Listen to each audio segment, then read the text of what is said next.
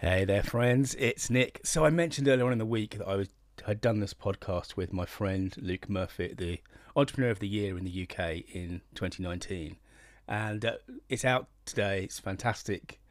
About a 40 minute interview, I think, where we talked about storytelling. We talked about the process of writing his speech, and we sort of take apart part of his speech and, and look at some of the reactions he's gotten and things like that.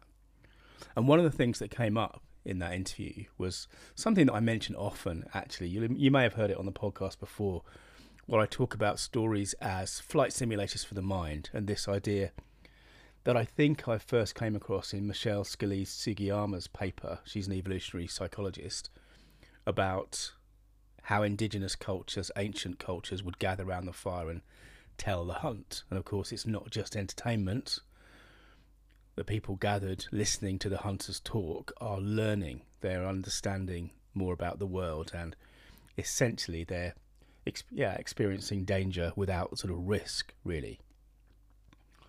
And I came off the podcast with Luke and thought, you know what, I just need to remind myself of some of the other sort of science around this because I think we can. Yeah, I've done a couple of um, of media things recently, and I think it's really easy to fall into a kind of a patter. You know, we have our, we all have our patter, don't we? We talk about what we do for our clients and what have you, and um, sometimes I find it's really useful to to just go back. And I was reminded um, when I did go back and look through, you know, my notes and files and what have you, that I kind of link this work with the work of a guy called I think his name is An- is it Antonio Damasio something something like that. He's a scientist, a psychologist, who worked with people whose PFCs, part of their prefrontal cortex, had been damaged in some way. They could still reason, they could still think, they could still talk, but what they couldn't do is make decisions. And the really interesting theory that uh, Damasio came up with, which he, he called somatic marker hypothesis, I think, you can find it on uh, if you Google that online. You'll find information about it. Was essentially this idea that the body and the state of the body, the emotion of the body, massively plays into our ability to make decisions. Because these guys who had had damage in their brains, even though they could reason, they could do a kind of a cost benefit analysis. They really, really struggled to make a decision about anything, almost like they were kind of overwhelmed by the the data, if you like. And um,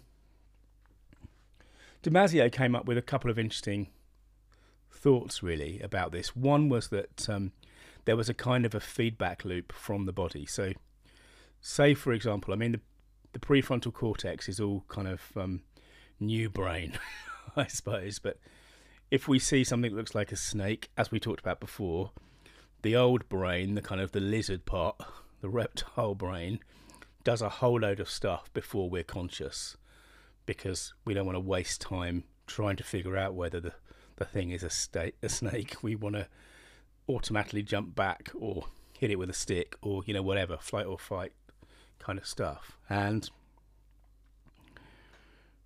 what happens then is the body changes the neurochemistry the body changes, the heart rate changes, the the, the sort of the sensation of the muscles, the expression on your face, and all these things feed back into the brain. This was his theory, providing information about emotion, which is a really important marker for the prefrontal cortex, the kind of conscious brain, to to take into its decision making process.